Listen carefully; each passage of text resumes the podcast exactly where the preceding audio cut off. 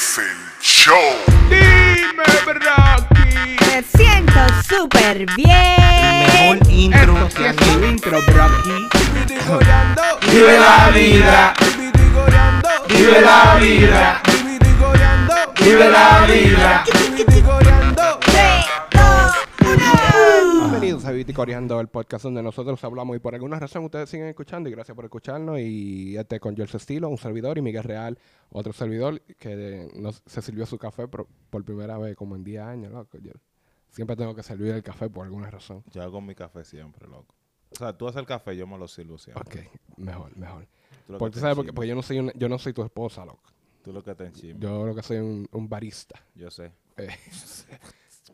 Un barista es una persona que hace café. Eso lo aprendieron aquí en Vivito y Coriando. Oye, lo único que tú le echas, tú lo que echas café en una prensa.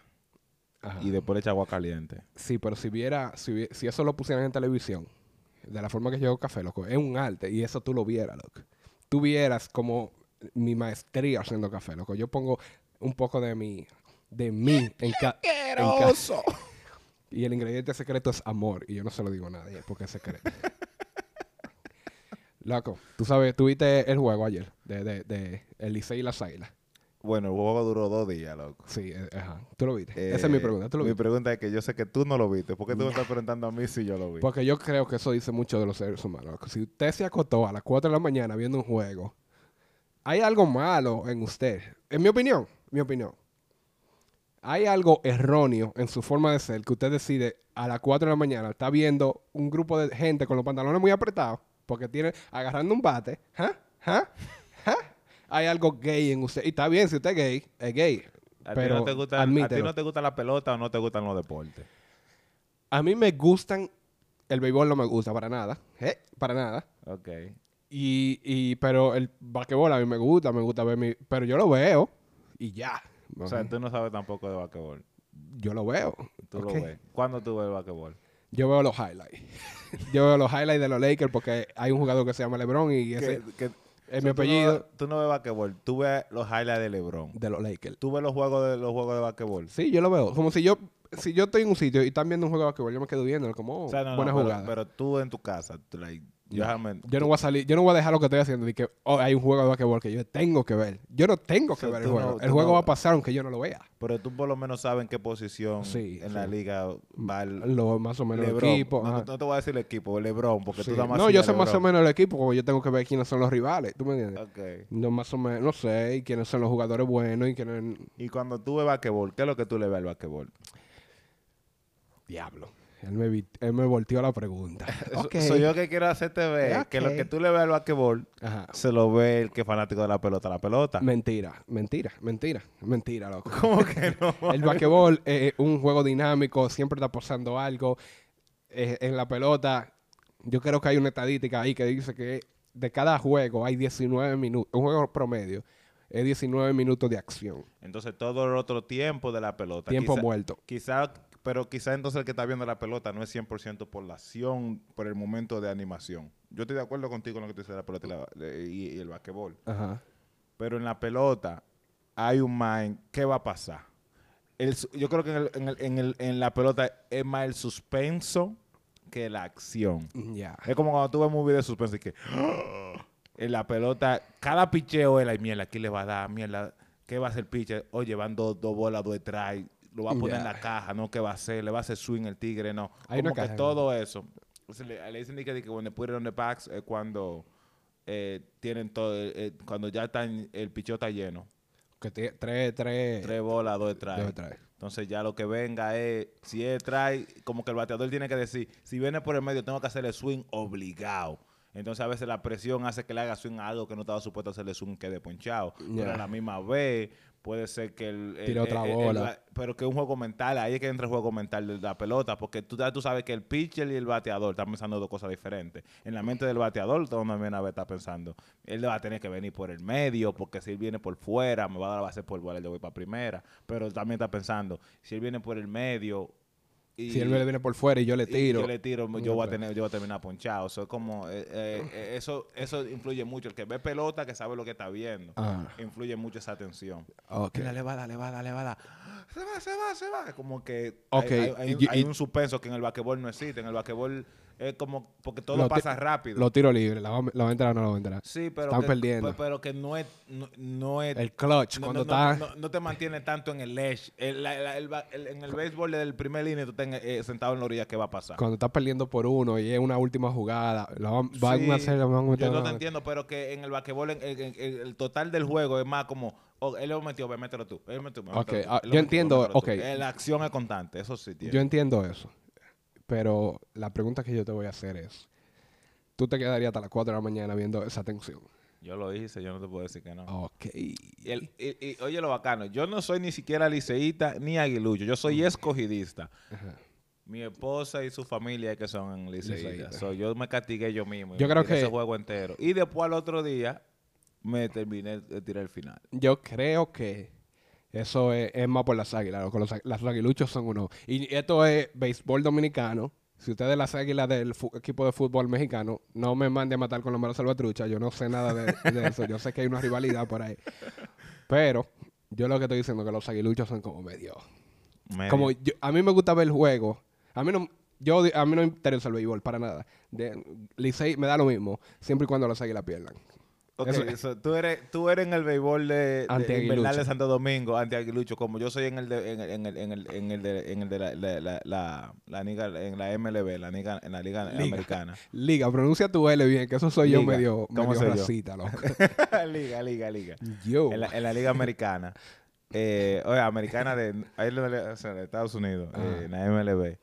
Yo no soy fanático. El único equipo que yo soy fanático en pelota, él escogido. Okay. Se acabó. Yo no soy fanático de otro equipo de pelota en ninguna otra parte del mundo. Ajá.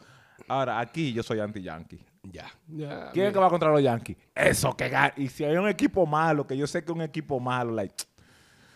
Eso es lo que yo digo de... Por ejemplo, yo no tengo equipo. Adiós, yo soy muy lógico. Yo creo. Yo no tengo un instinto emocional por un equipo. Como, hey, si el equipo...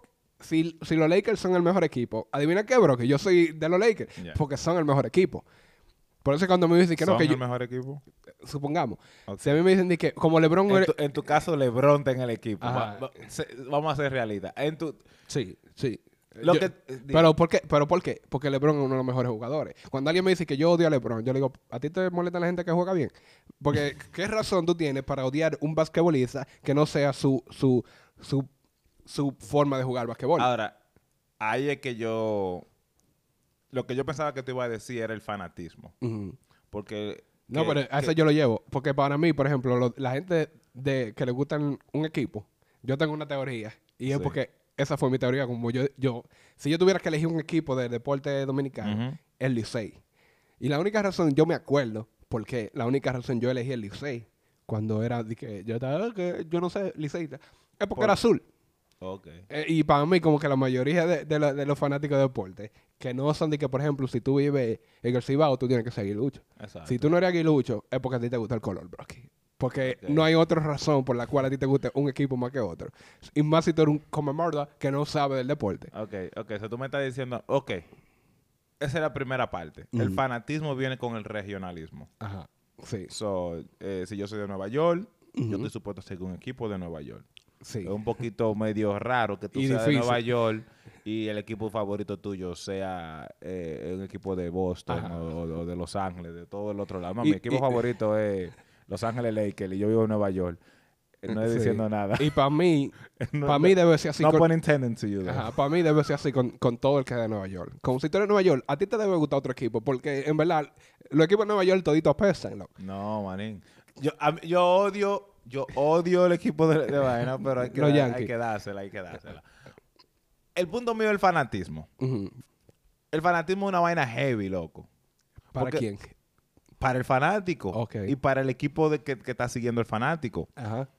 Porque es lo que tú comenzaste a decir. Yo pensé que tú ibas a llegar ahí. Tú descartas toda la lógica. Y eso porque tú sigues un equipo. Like, es como de que es como la espera de un milagro siempre. Que, tú fuiste fanático de los Cubs, 99 años, los Cubs perdiendo y ser de los peores equipos. Donde el único momento grande que tuvieron los Cubs por un tiempo era cuando estaba Sammy Sosa. Ajá. Ahí yo te entiendo, pero después de eso yo no entiendo qué tú hacías siendo fanático de los Cubs. Ajá. Durante 99 años tú eras fanático de los Cubs, nada más porque tú eres de Chicago. O sea, si tú no eras de Chicago, no había otra razón para tú ser fanático de los Cubs. Pero todavía tú eres de Chicago, tú tenías como que decir que loco, ese equipo sucks. Yo voy a apoyar los Medias Rojas no son de Chicago. De Boston. Los Medias Blancas que son de Chicago. Ah, ok. Entonces yo voy a apoyar los Medias Blancas. Un poco racista eso, ese equipo. No me preguntes. Los Medias Blancas de Chicago. Porque que los Cubs sucks. ¿Tú me entiendes? Ajá. Pero tú eres tan fanático... tú bloqueas toda la lógica y dices que no, los Cubs algún día van a llegar. Y hay gente que se murieron, que no lo pudieron ver. Y hay una gente que lo pudieron ver ahora que estaban más contentos. Y se lo contaron a los muertos. Y hay que ver si eso va a pasar alguna vez. ¿Tú te imaginas como que... Pero eso es fanático. Que eso es un cielo. Y cuando la gente se vaya muriendo, lo primero que le preguntan es que sí, pero los Cubs ganaron. Loco, yo lo que... Y tú tratas de explicarme un poco eso, de que la atención y eso, pero ¿por qué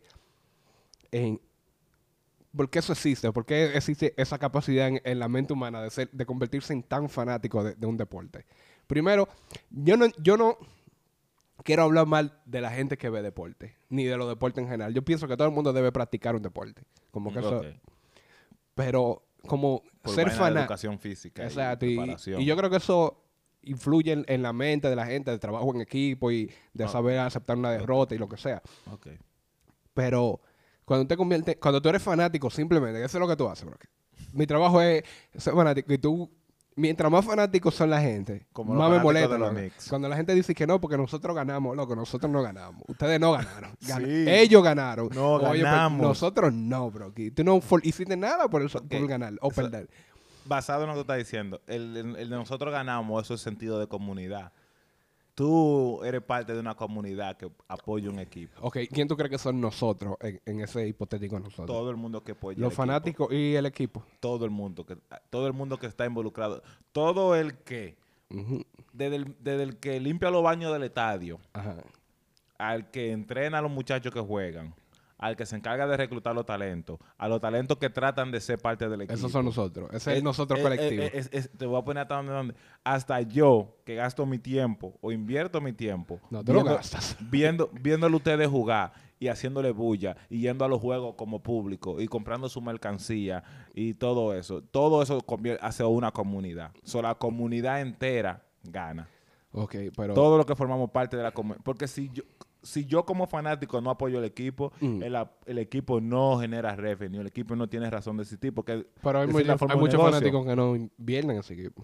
Pero como quiera, el hecho de que ellos son fanáticos, ellos también no por televisor hay rating, y por televisor pagan anuncios, gracias a que ellos lo están viendo que el equipo está generando dinero. Es verdad, el que menos está generando, algo está dando. Entonces, eso crea un sentido de comunidad. Nosotros...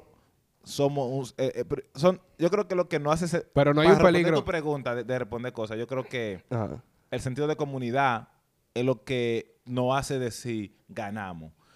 Lo que nos hace que nos guste el deporte y en su diversidad es el sentido de competencia. Nosotros somos competidores todos. Nosotros todos queremos ser el mejor en algo.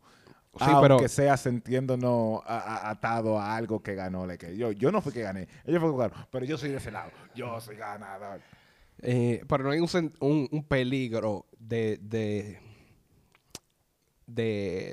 esportismo, si tendría que poner una palabra, de tú contra yo, tu equipo contra el mío, que es lo que pasa en Europa en los juegos de fútbol, que si hay ciertos equipos que cada vez que juegan, loco, tienen que salir el army a jugar a la calle, porque el que pierda va a desbaratar la ciudad.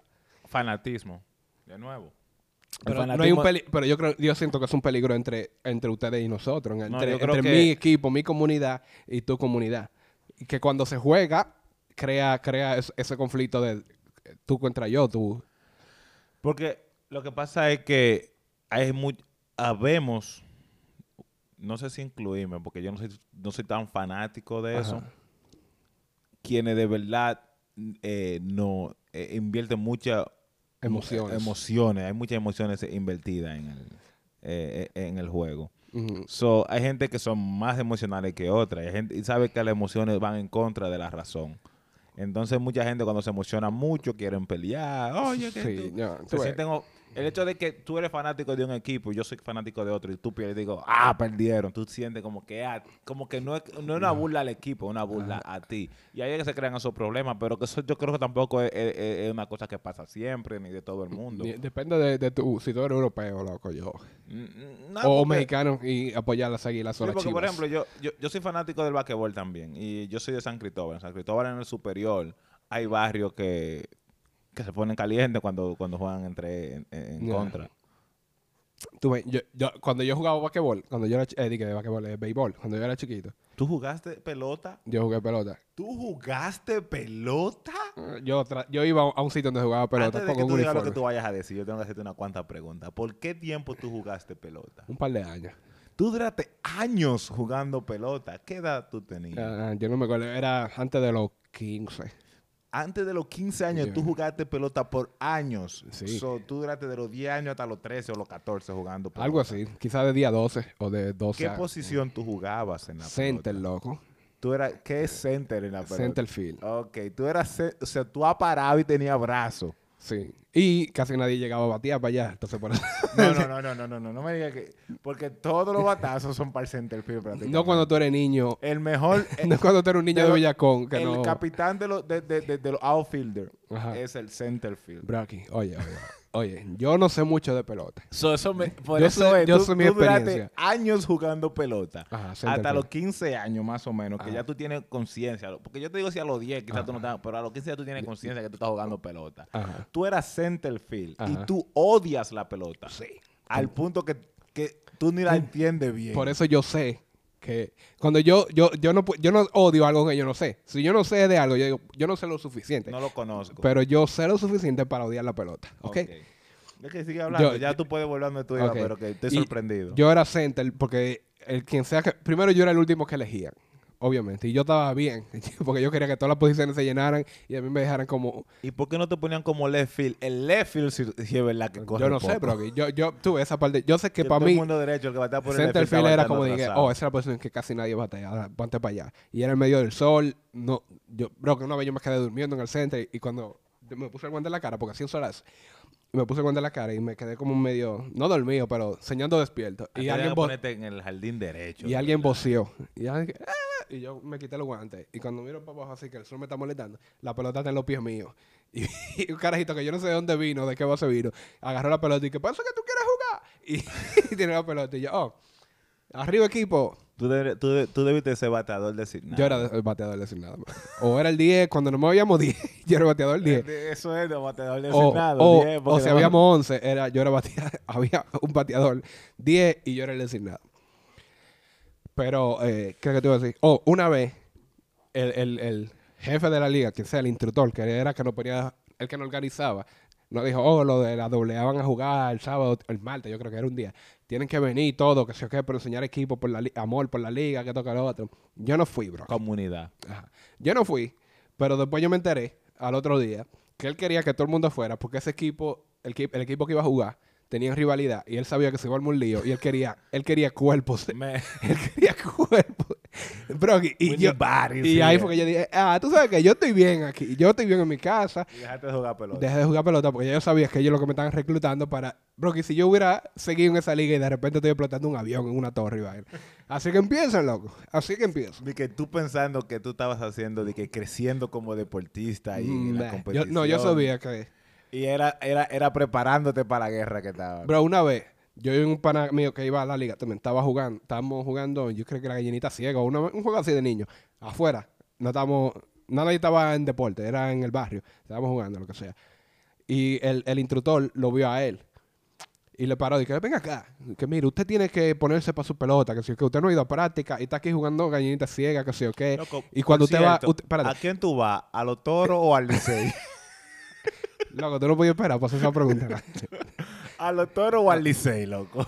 Es que tú estás hablando mucho cuento. Tanto que te gusta la pelota. ¿Quién tú vas? ¿A los toros o al Licey? Al Licey para que las águilas se molesten más. Pero ya las águilas la perdieron. Sí, pero si ahora las águilas son de los toros. Por eso que me molestan. Por eso que me molestan, loco. Ahora las águilas son de los toros. No, ahora yo quiero que gane el Elisey para decirle a las águilas. Tú estás hablando como todo un fanático de pelota ahora. Tú pareces. Yo soy antiaguilucho. Yo soy antiaguilucho. Esa es mi religión, bro. Ese es mi antiaguilucho. Tú pareces un fanático de pelota. Ahí. Por eso cuando hacen películas, Andrea, cuando el Tacita dijo que aquí no hay un solo deporte, el Elisey se llama. Esa fue mi línea. No porque yo soy liceísta, sino porque yo sabía que las aguiluchos iban a estar molestas. Por eso yo sentí el odio de los aguiluchos, como, oh, y yo dije, yes. Esa película no hizo más dinero, fue por esa línea. Sí, no. Esa película es el highlight de la película entera. Esa película Olvídate de que esa fue la primera película de terror dominicana. Todavía no han hecho una película de terror dominicana.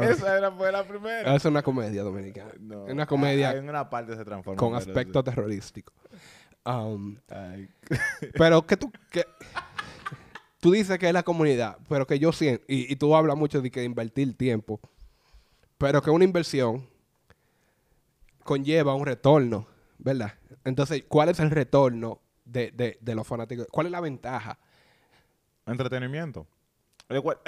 El hecho de que los deportes se jueguen que haya liga y la televisor y haya negocio alrededor de eso y que genere dinero es el entretenimiento. Yeah. No es ningún secreto para nadie que nosotros, después que hacemos lo que tenemos que hacer, estamos buscando qué hacer. So, el deporte, ya cuando se habla, por ejemplo, de todos los deportes a nivel del mundo, en el mundial, el entretenimiento es de que mi país está jugando. Ajá. En la pelota, mi equipo, en ligas como la de nuestro país, que son más locales, mi área, mi región, el Licey, yo soy capital, tú me entiendes, el Cibao, ya tú me entiendes, y ese prim prum, hello, entonces ese sentido de comunidad. Yeah. Otra cosa que yo me encuentro curioso es qué es lo que hace que una comunidad o país o región valore o vea o participe de un deporte más que otro. Por ejemplo, la cultura. Por ejemplo, como uno vive aquí en Estados Unidos, muchos gringos nos dicen, otro dominicano, béisbol, y yo tengo que explicarle, loco, yo no, nah. Sí, pero yo soy raro, yo soy la excepción. Entonces ellos siempre me preguntan, como, ¿por qué es que en República Dominicana juegan tan bien béisbol? Y mi respuesta es porque lo practican. Y lo practican porque ese es that's the way out.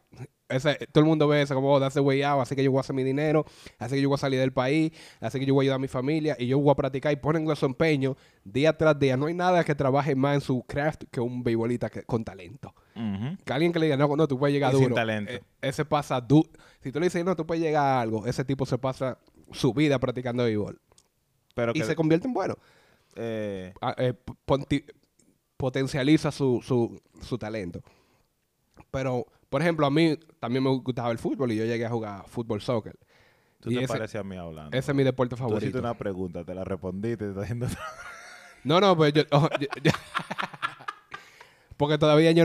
aquí va la pregunta. Todavía tú no has hecho la pregunta. Aquí va la pregunta. Yo te puse eso para decirte, por ejemplo... Tú oye, claro, que nada más no soy yo que hago eso. ¿Por qué los dominicanos aprecian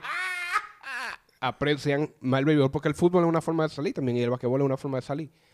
¿Por qué lo aprecian más? ¿Por qué el béisbol es más popular en la República Dominicana, por ejemplo, que el fútbol? En Europa y casi el mundo entero el fútbol es el más popular. Y eso pasa aquí en Estados Unidos también. Es cuestión de cultura y regionalismo y de comunidad. Yo no sé en qué año entró la pelota en Santo Domingo, o en qué época, o cómo entró la pelota en Santo Domingo. Tuvo que ser en el 55, por ahí, la invasión americana. No, yo creo que quizá antes. Pero el punto es que la comunidad aceptó el deporte. Y como general, mucha gente jugaba el deporte. Mucha gente se agregó a ver como fanático y de una forma u otra practicó el deporte. Entonces ya se vuelve parte de la comunidad. Al punto que nosotros jugamos muchos juegos derivados de la pelota como niños a nivel de en el crecimiento. Yeah. So, ya culturalmente nosotros vemos la pelota como grande. Vemos los deportistas de pelota como grande. Vemos que lo que se habla en la calle de pelota, que tu papá habla de pelota. So, la cultura acepta la pelota. So, entonces ya nosotros queremos ser peloteros. ¿Y por qué eso no pasa con otro deporte? Pues simplemente es el deporte que se ha cogido. Porque otro deporte que se nota ya mucho así, el basquetbol. Uh-huh. Entonces, pero el punto es que cuando ya después que uno crece, que ya uno va a los torneos, cuando tú buscas un norte profesional, entonces en el basquetbol, aunque hay gente que viven del basquetbol, no hay un basquetbolista dominicano. Como que, o no hay, quizás porque no es que no haya un basquetbolista dominicano, no hay una cantidad de basquetbolistas dominicanos que hayan llegado a ser rico, grande. Like, no, pero eso, el basquetbol me va a llevar hasta aquí. Pues, de aquí para adelante mejor la pelota. Cuando yo era chiquito, yo pensaba que Durán era dominicano. Kevin Durán, o por el apellido. Pero cuando tú eras chiquito, ¿cuándo? Porque Kevin Durán no es como que tiene 30 años. ¿Ves como que Kevin Durán? No, chiquito. Cuando estaban los Lakers, yo creo que al principio, cuando el tercer anillo de no, Kobe. Tú tienes 30 y pico de años. No puede ser que cuando... Cuando pero ya Durán está retirado, loco.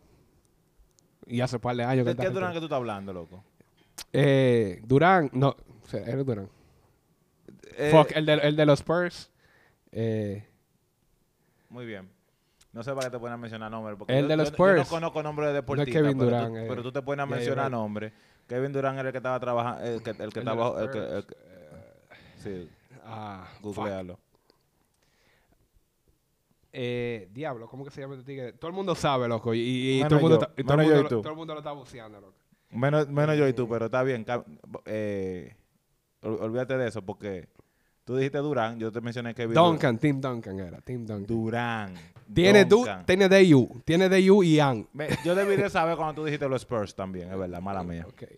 ¿Qué es Durán? Sí, mala mía. ¿Qué te iba a decir? Él es gran jugador, pero a mí no me gustaba el basquetbol de él. Ya. Yeah. Porque el basquetbol de él, para mí, era como la misma forma de ser de él, como chill. A mí me gustaba. Todo lo que él hacía era como de que... Yo veía los juegos de él para ver, porque así. Ese era el dominicano. Yo dije, ojalá que el dominicano... No, porque tú pensabas que él era dominicano. Te iba a decir otra cosa, loco.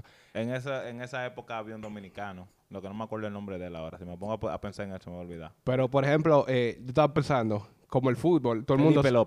Felipe López jugó en esa época. Todo el mundo sabe que por ejemplo, en Estados Unidos, el fútbol soccer no entra ni se hace más popular por la promoción. Porque ellos no pueden poner anuncios a cada rato y que sí, ok, dura mucho y es un espacio que tiene que... yo rellenar. Creo que... lo que te digo es que el soccer ha crecido mucho en Santo Domingo. ¿Sabes por qué? Porque las escuelas públicas ya dan práctica de soccer y ya hay pequeños torneos dentro. Así es que crecen los deportes. Tú sabes también otra... Espérate, ahora que tú piensas, otra razón por la cual yo creo que el béisbol es popular... Porque la gente vieja puede jugar béisbol.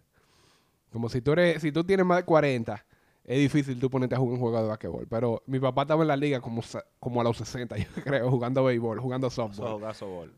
Yo creo que en el basquetbol se puede también. Y tú puedes hacer tu liga de... viejo, tú lo que no puedes hacer nada. Tú lo que no puedes... Mira, ya... Yo tengo nada más 30 años, pues ya yo me siento como que tengo 100. Ajá. Y yo jugaba en una liguita de basquetbol que nada más eran gente... Yo era el de los más jóvenes. Y yo ahí me sentía bien porque estos viejos no corren. Yo nada más caminaba de lado a lado de la cancha, tiraba mi tiro, cortaba, bien.